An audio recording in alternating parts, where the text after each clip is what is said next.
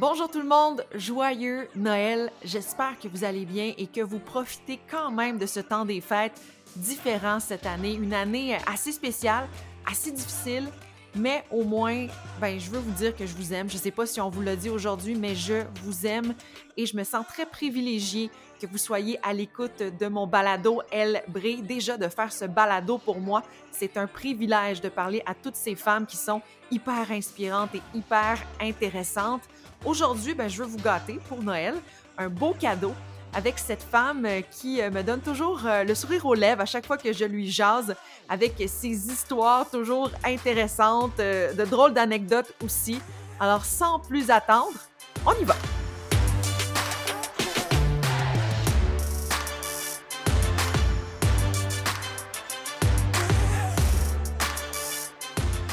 Bonjour tout le monde, bienvenue à mon podcast Elbré. Mon nom est Geneviève Tardif. Aujourd'hui, je vous présente Annie Guglia, qui est l'une des athlètes qui devait partir à Tokyo cet été dans un sport assez méconnu du public, marginal, mais qui devient de plus en plus populaire, le skateboard. C'est une femme inspirante qui n'a pas peur de rouler parmi le Boys Club. Salut Annie, comment ça va? Salut, ça va bien toi? Ça va très bien, mais là, est-ce que ça va vraiment bien? Parce que j'ai vu sur ton Instagram que tu t'es fait quand même mal sur ta cuisse. Ah, ouais, ça, ça arrive souvent quand même. Euh, je fais des bleus quand même facilement. Fait que dans le fond, je suis comme tombée sur un, sur un rail. Puis euh, ça a fait un, énorme bleu dans le fond sur ma cuisse, mais oui, ça va, ça va super bien. Prends une coupe de journée off, là, puis ça va être correct. ça fait partie euh, des risques du skateboard. Exact. Annie, tu devais partir cet été aux Jeux de Tokyo. Ben, tu étais l'une des, premières athlètes, en tout cas, à prendre part au skateboard. Comment as-tu réagi face au report des Jeux? Ben, en fait, nous, on n'est pas encore qualifiés pour les Jeux. Fait que c'était plus comme notre processus de qualification qui était cancellé. on ne sait pas encore qui qui va aller euh, représenter le skateboard euh, aux Jeux. Euh, fait que pour nous, c'était un peu plate, en fait, parce que justement, c'était comme, tu sais, justement, mettons, quand, quand tout a été cancellé en mars, à peu près, le mars dernier, tu sais, moi, j'étais à mon pic, là, ça allait super bien, j'étais en forme et tout, puis j'étais vraiment prête pour les qualifications. Fait que ça a été ça a été dur. Euh, puis surtout le fait que ce soit repoussé d'un an, ben ça fait en sorte que euh, des fois on, on réalise pas à quel point c'est difficile euh, pour un athlète de comme rester à son top pendant des années. C'est comme euh, je sais pas trop comment expliquer ça, mais en tout cas, c'est vraiment tough. Ça a été dur euh, ben, physiquement, puis, puis émotionnellement, mentalement, tout ça. Mais je trouve que ça a aussi permis de comme prendre du recul puis euh, de quasiment se donner un élan là, pour l'année prochaine. Parce que c'est ça, tu étais la Canadienne la mieux classée, en bonne position pour avoir ta place pour les qualifications. Ça va se passer comment? As-tu des informations? Euh, non, c'est ça qui est c'est ça qui est stressant. En fait, je trouve avec 2020 en général, c'est qu'on n'a comme pas vraiment d'idée de, de comment ça va se passer. On sait qu'ils vont nous le dire 60 jours d'avance, qu'on va avoir 60 jours pour se préparer. Euh, mais tu sais, avec toutes les restrictions de chaque pays, les quarantaines et tout, on sait même pas encore comment on va faire pour euh, pour se qualifier pour les Jeux en tant qu'athlète. Là, fait que ça c'est c'est un peu c'est un peu difficile, mais on sait que dans le fond, il nous reste quatre un minimum de quatre compétitions avant les Jeux. Puis probablement qu'ils vont faire ça, c'est comme dans une bulle, un peu comme les autres sports. Là, sais, mm-hmm mettons, euh, on va partir tout le monde euh, un mois, faire quatre compétitions un mois, puis revenir. Là, quelque chose comme ça, mais on le sait pas encore. J'ai pas vraiment d'informations là Puis pour rester en forme pendant le confinement, est-ce que tu as fait du skateboard chez toi ou comment qu'est-ce que tu as fait? ouais, ouais. Euh, ben tu sais, au début, au début, c'était comme si on retourne en mars, on, on savait on savait rien du coronavirus et tout. Fait qu'il fallait faire, faire attention, on avait peur de sortir de chez nous. Fait que tu sais, moi je faisais un peu comme euh, Sébastien Toutan, là, tu sais, il faisait des euh, Floors Lava Challenge, des trucs comme ça. Fait que, tu sais, j'avais, je faisais des vidéos sur Instagram parce que je faisais du skate sur mon tapis roulant pis des trucs de même, là, tu sais, pour, euh, c'était plus comme une joke au début un peu, mais là, après ça, ça s'est comme éternisé longtemps. Euh, nous, on a été chanceux en skate parce que, tu sais, le, skate, c'est un nouveau sport olympique et tout. Fait qu'on n'a pas tant de... on n'a pas comme, mettons, tu sais, les, les athlètes, par exemple, en plongeon qui vont s'entraîner au stade olympique ou des, tu sais, on n'a pas comme de training facility super high-tech. Là, moi, je m'entraîne euh, en même temps qu'il y a des jeunes en trottinette dans un skatepark public. Là, fait que c'est pas. tant que les skateparks sont ouverts, moi, c'est correct pour moi. Là ça a été tombé un petit peu, mais ça m'a pas empêché de, de m'entraîner. Là. Fait que, mais là, en ce moment, par exemple, tu sais, il commence à faire froid. Comme euh, le TAS est fermé, ce qui, qui est le, le seul skatepark intérieur à Montréal. Moi, j'ai accès. Ils me laissent avoir accès. Euh, fait que ça, c'est, je suis vraiment chanceuse pour ça. C'est, c'est, c'est juste beaucoup de stress, je trouve, en fait. là. Euh, la pandémie et, tout ça, ça, ça. rajoute comme une. Déjà que le fait, c'est les premiers jeux, c'est la première fois que le skate va être aux, Olympiques, c'est la première fois que moi je m'entraîne pour des Jeux Olympiques, mais en plus on est comme dans une pandémie où est-ce qu'il y a comme plus de restrictions puis encore plus de complications à s'entraîner. Je pense que c'est comme un, un, heureux mélange de tout qui fait que c'est euh, c'est stressant. tu vis quelque chose d'assez particulier. C'est la première fois que le skate sera présenté au jeu, comme tu l'as dit. Est-ce que c'est un rêve pour toi? Ou euh, d'aller aux Jeux olympiques? Est-ce que tu as déjà pensé que c'était possible? Non. Fait que je peux pas dire que c'était un rêve. Euh, c'est devenu comme une c'est devenu un rêve en fait euh, quand j'avais 27 ans à peu près, c'est comme quand ça a été annoncé que le, le skate allait possiblement au jeu. Puis en fait, même quand ça a été annoncé au début, j'étais comme ah, ça va être bizarre le skate aux Olympiques, tu sais là. Puis euh, moi, je terminais ma maîtrise à, à, ce temps-là. C'était en 2016, je pense, ou 2017 que ça a été annoncé. Puis en 2018, on a eu les premiers championnats nationaux. Puis je me suis dit, bah, je vais l'essayer. Tu sais, je vais juste pour le fun. je vais faire la compétition. Puis ça va être drôle. Puis j'ai gagné. Puis là, ça m'a comme permis d'aller, euh, dans le fond, à Street League, qui est comme la, la, ligue de skate la plus prestigieuse, si on veut, comme dans le monde, qui n'était pas encore, en fait, qui sont devenus les qualifications olympiques. Avant, c'était comme juste une série de compétitions, si on veut. J'ai pu aller à Street League, puis j'ai terminé 18e. Puis là, j'étais comme, OK, non, c'est littéralement comme c'est possible. fait que c'était, au début, c'était plus comme juste pour voir comment ça allait aller. Puis là, c'est devenu comme une vraie opportunité qui était comme réalisable. Puis c'est là où, euh, où j'ai commencé à m'entraîner. Fait qu'en réalité, ça fait juste comme deux ans et demi que, que c'est mon rêve. maintenant, oui, je le prends comme à 100% euh, au sérieux, puis c'est devenu un, un, rêve, mais je peux pas dire que, tu sais, ah, comme par exemple, il y a plein de sports où les, les jeunes, ils regardent les Olympiques, ils font comme un jour, je vais, je vais aller aux Olympiques en ski, acrobatie, peu importe le sport. Puis moi, je peux pas dire que ça a été, que c'est venu comme ça, mais euh, définitivement, c'est quelque chose qui est, qui a pris une grande part dans ma vie dans les trois dernières années, mettons.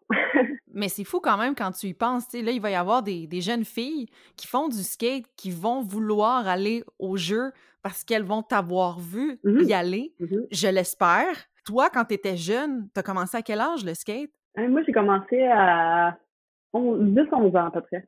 Qu'on a eu, c'était comme un jouet, un peu comme comme n'importe quel jouet que tu peux recevoir à Noël. C'est mon, mon petit frère qui a reçu un skate à Noël. Puis euh, on faisait de la trottinette, on faisait du vélo, on faisait plein de sports. Puis le skate est devenu comme quelque chose qui, qui est vraiment resté, en fait. C'est la, probablement la, la, seule chose que j'ai faite pendant plus que 20 ans. ben non, pas plus que 20 ans. Ça fait presque 20 ans. T'es un, es une femme dans un milieu d'hommes quand même. Comment tu vis avec ça? Personnellement, ça m'a jamais vraiment dérangé. Comme, tu sais, mettons, à un niveau individuel, j'ai toujours euh, une gang d'amis, que ce soit des gars ou des filles qui faisaient du skate, ça m'a jamais euh, tu sais, honnêtement, ça m'a pris des années avant de réaliser qu'il n'y avait pas vraiment de filles qui en faisaient.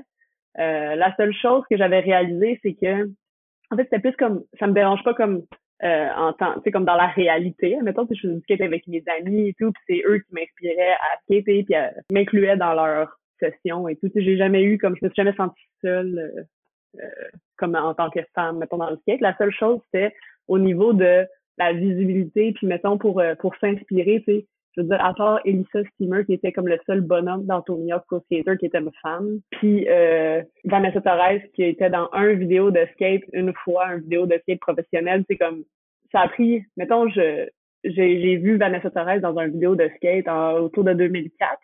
Ça a pris peut-être deux, trois ans avant de revoir une autre fille faire du skate, parce que dans ce temps-là, il y avait pas vraiment les réseaux sociaux, YouTube, tout ça, euh, on n'avait pas accès à plus d'inspiration, mettons. Fait que, moi, c'était plus comme le, c'est plus ça que je trouvais, tu sais, qu'avec du recul, en fait, parce que sur le coup, c'est quand ça existe pas, c'est dur de, de dire, hey, il y, en a pas beaucoup.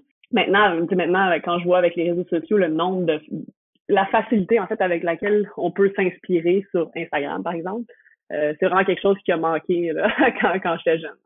Puis en ce moment, ça explose, j'ai l'impression, le skateboard et les femmes dans le skateboard. Ah, c'est fou. C'est fou. Il y a vraiment plus de, de jeunes filles puis de, de femmes qui commencent à faire du skate que de gars, en fait. Le, la croissance, c'est à peu près trois fois plus grande chez les femmes en ce moment dans le, dans le skate. Wow! Ouais, c'est vraiment cool. Wow. Des fois, ça m'est déjà arrivé, en fait, cette année, ça m'est arrivé plus qu'une fois d'aller dans un skatepark qui avait plus de filles que de gars. J'étais comme, Puis comment t'expliques ça? Euh, ben, l'ouverture. Tu sais, c'est de, de moins en moins intimidant pour une fille d'aller dans, un skatepark parce qu'il y en a plus. Tu sais, avant, c'était gênant quand tu savais que t'allais que t'allais pas croiser de filles. C'était plus gênant, je pense. Maintenant, t'as comme, puis maintenant, il y a des espaces, par exemple, avec, euh, à Montréal, admettons, avec Daisy's Angels, qui était comme une communauté de, pas juste des femmes, mais juste de personnes comme ouvertes dans l'industrie, dans le skate, en fait, pas dans l'industrie, dans, dans la communauté du skate. Puis ils organisent des sessions euh, inclusives, justement, des safe space pour comme tout le monde qui est gêné d'être dans, dans un skatepark tout seul. Ça, ça a fait exploser aussi le nombre de, de filles. Mais à Montréal, on est chanceux. On a, depuis 2000, depuis 2002, en fait, on a les skateboarders qui étaient comme ben oui. un groupe de filles dans le temps. Pour ça, il y a eu les vagabonds. Il y a toujours eu comme un, un espace pour les femmes dans le skate à Montréal, parce qu'on est quand même chanceux. Ça prend, ça prend des, des leaders, tu sais, puis je pense que justement les skateboarders l'ont fait. Ils m'ont, moi, je suis un produit de, du groupe skateboarders, tu sais, que j'ai rencontré en 2006. Je m'en souviens. Que justement, c'était comme, tu sais, pour moi, ça a été tellement important que quand les skateboarders, ça, ça s'est un peu comme dissipé autour de 2010-2011, ben c'est c'est là que moi j'ai commencé mes propres événements que j'appelais All Girls Skate Date. Je faisais comme des sessions de skate euh, inclusives pour les filles justement pour essayer d'offrir un espace euh, qui est accueillant justement pour quelqu'un qui, qui, est gêné d'aller dans un skatepark par elle-même. Je pense que c'est important comme quand tu es dans une communauté comme ça aussi de, de montrer que c'est correct puis que c'est normal puis que, que c'est accepté. C'est une inspiration pour les femmes, mais aussi pour la communauté LGBTQ. T'as pas peur de t'exprimer sur les réseaux sociaux là-dessus? Comment tu vois ça aussi? Ben, en fait, moi, je vois juste le fait que, genre, peu importe, moi, je me dis, peu importe comme qui tu es, je sais savoir la mais comme peu importe qui tu es, comme si les gens veulent pas accepter ça, comme c'est pas à toi de, de changer qui tu es parce que, genre, telle personne n'est pas à l'aise avec, mettons, le fait que moi, mettons, je fasse partie de la communauté LGBT, comme ça, LGBTQ, puis c'est comme, que, que je sois une femme qui fait du skate, il y a plein de monde maintenant, surtout euh, avec les réseaux sociaux, justement, c'est facile de donner son opinion puis de penser qu'on qu'on a raison puis notre opinion est valable, même si genre ça ça va à l'encontre, mettons, de. Il y a plein de gens, mettons, sur les réseaux sociaux qui vont chialer que la, le niveau de performance des femmes en skate n'est pas le même que celui des gars. Mais c'est normal parce que ça fait beaucoup moins longtemps, puis mm. c'est récent qu'il y a autant de filles qui en font. Fait qu'après ça, ben, les gens qui vont se mettre à chialer, ben, pour moi, c'est pas parce que tu as une voix, parce que tu es sur les réseaux sociaux que c'est légitime qu'il faut se laisser atteindre par ça. T'sais, oui, ça va arriver. T'sais, moi, il y a des journées que j'ai des super mauvaises journées parce que je vois des trucs sur les réseaux sociaux qui qui m'atteignent personnellement, justement. Des personnes homophobes, des personnes sexistes, peu importe. Ça vient m'atteindre, mais je pense qu'il faut le moins possible que ça nous atteigne parce que c'est pas c'est pas legit. Quand, quand je vais rationnellement, c'est sûr que je me dis comme hey, c'est c'est complètement ridicule. Tu sais, je veux dire, je vais pas changer qui je suis. Après, c'est sûr, que, c'est sûr que ça peut venir m'affecter émotionnellement, mais comme le moins possible, tu sais. Parce que mm. Je veux pas changer qui je suis parce que genre ça plaît pas à quelqu'un d'autre. c'est comme ça que je le vois. Absolument. Euh, même moi, ça m'affecte les réseaux sociaux. Ben des fois, je vois des choses, puis c'est... Des fois, tu dis comment les gens, ils pensent comme ça. Ben oui. Puis comme, c'est difficile, mais comme, je pense qu'il faut continuer à, à justement plus promouvoir le côté c'est de montrer aux gens, en fait, que moi, j'essaie toujours de projeter plus comme le côté positif plutôt que de chialer. Oui, oui, non, absolument. Je fais en fait, je finis par faire les deux. Parce que c'est difficile de faire juste, juste l'inspiration. Juste de montrer quitter, les gens, ils peuvent après ça se sentir qu'eux aussi ils ressemblent à toi ou dire OK, je suis pas tout seul dans ma situation. Puis je pense que je pense que c'est super bien. Question, comment tes parents ont réagi quand ils ont vu que tu aimais le skate, quand ils ont vu que les Olympiques euh, pouvaient arriver pour toi? Ben, tu sais, ça fait presque 20 ans que je fais du skate. Fait que, quand j'ai commencé à faire du skate, je mes parents. Mes parents, en fait, m'ont toujours encouragé, peu importe ce que je faisais. Comme, je suis vraiment chanceuse d'avoir des parents qui, comme, m'encouragent, justement, qui m'ont pas dit, hey, le skate, c'est bizarre, tu devrais euh, faire, tu sais, comme autre chose. Tu sais, ils m'ont jamais dit ça, au contraire. Tu sais, mon père, il nous a construit une rampe dans notre cour, euh, hein? parce que, justement, il, il aimait ça qu'on qu'on reste à la maison puis qu'on en fasse dans le cours puis ils m'ont ils m'ont ils m'encourageaient mais pas au point non plus de tu sais ils venaient pas nous voir faire du skate au début des années 2000 euh, on allait au skatepark tout seul maintenant je trouve que les parents sont très euh, moi je dis des fois des parents drones c'est comme qu'ils suivent leur enfant partout dans le skatepark là des fois, je me dis comme, hey, laisse ton kid aller faire du skate. Sais, comme, en tout cas, c'est pas de mes affaires, mais tu sais, des fois, je suis comme, hey, va faire... laisse-les faire du skate tout seul. T'es pas obligé de le filmer tout le temps. T'es pas obligé, tu sais, comme, il va m'en faire pareil. puis, moi, mes parents, ils venaient pas me voir au skatepark. Ils sont venus peut-être deux, trois fois me voir au skatepark en genre 10 ans. Ah, mais il t'a quand même fait une rampe? Ouais, il m'a fait une rampe. Ouais, ça, c'était vraiment cool. Puis même, on avait, tu comme une balançoire dans notre course, comme peut-être plus jeune, puis il avait coupé la balançoire pour nous faire des rails. c'est vraiment sick, ouais. En tout cas, mais, euh, fait que, tu sais, ils nous encourageaient, mais c'était pas non plus comme, ils venaient pas comme, euh, nous voir tout le temps. Fait que, mettons, quand mes parents sont venus me voir au X Games, pour la première fois quand j'étais au X Games, je pense que c'était en 2016, ils sont venus jusqu'à Minneapolis, ça faisait des, je sais même pas, ça faisait des années, qu'ils m'avaient pas vu faire du skate, là. Puis ils sont venus jusqu'à Minneapolis parce que justement, là, c'était comme une grosse compétition. Puis ça, ça ils savaient que c'était mon rêve. Mon rêve, en fait, moi, quand j'étais ado, c'était d'aller au X Games. Fait que là, ils sont venus jusqu'à Minneapolis quand ils ont vu que je me suis qualifiée. Ils, sont, ils ont pris un avion, ils m'ont fait une surprise, ils sont venus me voir. Puis, tu sais, comme, depuis ce temps-là, depuis les Jeux, à chaque fois qu'il y a une compétition à Montréal, ils viennent me voir. C'est comme le Jack puis ils vont venir, ou les, mettons, ils sont venus à Toronto pour les, les championnats canadiens en mars, juste avant la pandémie. Euh, maintenant, ils sont super impliqués, en fait, là, tu sais, puis mes parents, genre, tout ce que je fais, tu ma mère, elle va le poster sur Facebook, elle va, peu importe, tu sais, puis je trouve ça vraiment hot. En fait, pour moi, c'est vraiment important d'avoir comme du sport de, de la famille. mais oui. Mais c'est peu importe ce que je fais, c'est comme j'ai à l'école, peu importe, ils m'ont toujours supporté, puis ça, je trouve que c'est la chose la plus importante. Puis, euh, puis c'est même quand on revient à genre quand j'ai fait mon coming out, c'est peu importe ce que je fais, mes parents ils m'ont toujours aimé comme puis supporté inconditionnellement. Puis ça, je pense que c'est comme quelque chose qui est super important. Wow, wow, c'est c'est t'es chanceuse d'avoir des parents comme ça. Vraiment.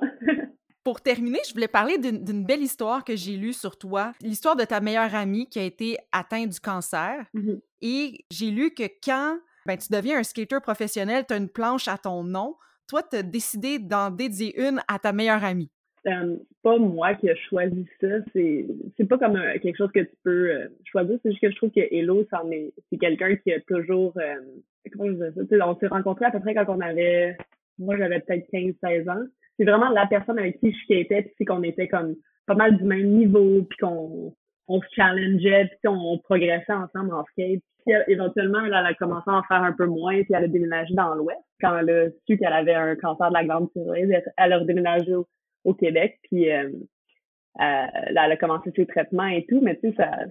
je pense que c'est quelque chose comme genre huit semaines de vacances quand t'as le cancer. c'est quelque chose de, genre ridicule même.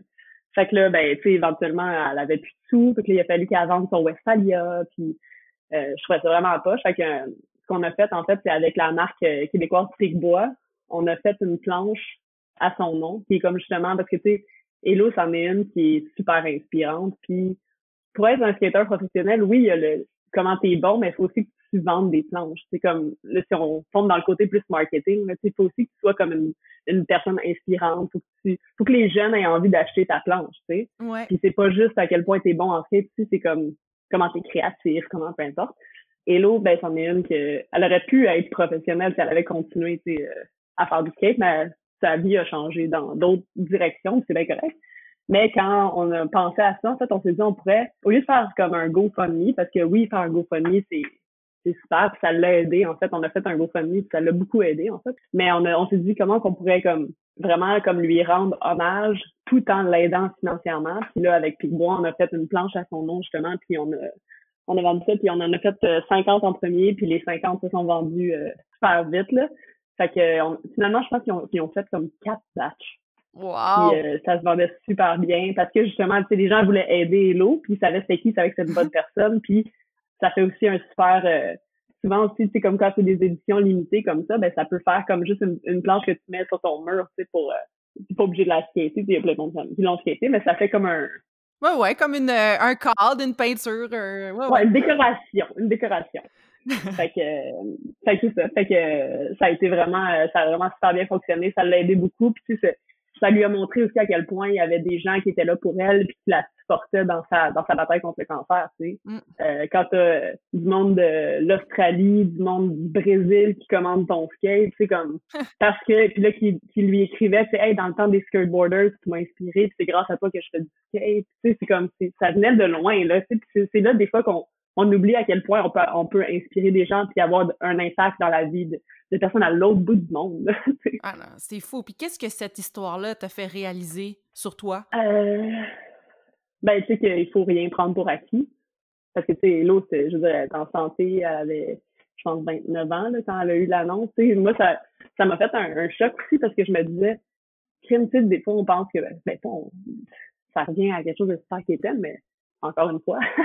mais tu sais, de dire comme, ça arrive tout le temps aux autres et tout, mais là, tu sais, c'est comme quand ça arrive à genre ta, ta meilleure amie, puis que tu vois comment ça, ça a un impact dans sa vie, dans le day-to-day, puis comment ça a un impact encore aujourd'hui. Là. Puis elle essaie d'aller, par exemple, maintenant son sport préféré, c'est l'escalade. Si elle fait de l'escalade, ça y prend deux jours sans remettre. Ou est-ce que littéralement elle reste couchée? Là? ça, ça remet les choses en perspective. Tu sais, des fois, maintenant, je vais, je vais être super euh, stressée pour des, des, futilités. Là. Tu sais, comme je me mets à penser à Hello, puis je suis comme, pas, pas dans le sens, hey, ça pourrait être vraiment pire, comme tu pourrais avoir un cancer. Pas ça. C'est juste comme je me dis, crime, elle est tellement forte, elle est tellement comme, il y a tellement de choses dans sa vie qui font que, mettons, si elle avait ce que, c'est comme ce que moi j'ai en ce moment, comme, elle chialerait pas, là. Ouais, ouais, la, résilience, la résilience, c'est ça. Puis la résilience, c'est quelque chose qu'on apprend en skate, mais je trouve que la résilience par rapport à une maladie, par exemple, c'est vraiment, c'est différent. C'est comme, c'est facile de dire en skate, ah oui, tu tombes, tu te relèves, mais est-ce que tu es capable de le faire quand c'est quelque chose d'aussi intense que genre ta santé? Tu sais, un truc de skate, c'est une chose, mais après ça, comme, non, moi, ça m'a vraiment, moi, ça m'a vraiment, euh, je trouve que je prends plus de risques, si on veut. Tu comme, tu sais, le skate ici, c'est quelque chose qui nous apprend à prendre des risques, des risques calculés, mettons. Maintenant, mettons, je me, je, me, je vais moins me dire, euh, ah, tu sais, je le ferai demain, ou moins repousser, tu sais, je, je vais essayer de plus, comme, entre guillemets, dire l'instant présent. Sans dans des trucs trop, trop quétaines, mais c'est vrai, je, je pourrais en parler pendant vraiment longtemps. Mais... Puis Héloïse, elle va mieux maintenant? Um, elle a encore le cancer parce que c'est compliqué. Euh, euh, dans le fond, c'est qu'elle a le cancer de la grande thyroïde, des, des ganglions aussi alentour et tout. Ils ont, elle s'est fait opérer deux fois. La première fois qu'elle s'est fait opérer, ils ont enlevé des ganglions du cancer sur sa corde vocale, fait qu'elle a comme perdu un peu l'usage de sa voix. Puis là, ben, si enlevait tout le cancer, elle aurait une trachéo qui est comme le trou dans la gorge. Wow, OK. Puis elle veut, elle veut pas ça. elle veut conserver sa qualité de vie euh, le plus possible. Fait qu'elle essaie de, dans le fond, battre le, le, le reste de cancer euh, de d'autres façons qu'en l'enlevant complètement parce que ça lui enlèverait trop de sa qualité de vie. Je comprends. Je comprends. OK. Fait que, mais ça va, ça va, ça va. Tu sais, je veux dire, euh, peux pas parler pour elle. Il y, a, y a des journées que ça va mieux, il y a des journées que ça va vraiment pas bien. Mais je pense que ultimement, comme elle garde espoir que éventuellement, comme elle va réussir à, être cancer free. Merci beaucoup, Annie, pour ton témoignage. Pour, je, je te le dis, là, d'habitude, c'est supposé durer 10 minutes. Et là, on est rendu à 25 minutes, puis j'ai pas envie d'arrêter avec toi tellement je te trouve intéressante, tu as plein d'histoires. Merci beaucoup. C'est sûr et certain que je, vais, je veux te reparler avant les Jeux. J'espère que tu vas pouvoir te qualifier. On est derrière toi. Merci beaucoup. Bonne fin de journée. Merci à toi. Salut. J'espère que vous avez aimé autant que moi cette entrevue avec Annie Gouglia. Suivez-la sur les réseaux sociaux, je vous dis, euh, ça vaut la peine. Et euh, allez voir aussi euh, nos réseaux sociaux sur Instagram, la page Elle brille. Mardi prochain, on y va avec mon sport préféré, avec une femme que j'adore, encore une fois. Je vous la nomme pas, mais elle travaille dans la NFL. Je vous dis rien d'autre. OK? Bye tout le monde, à la semaine prochaine. Puis joyeux Noël! Bye!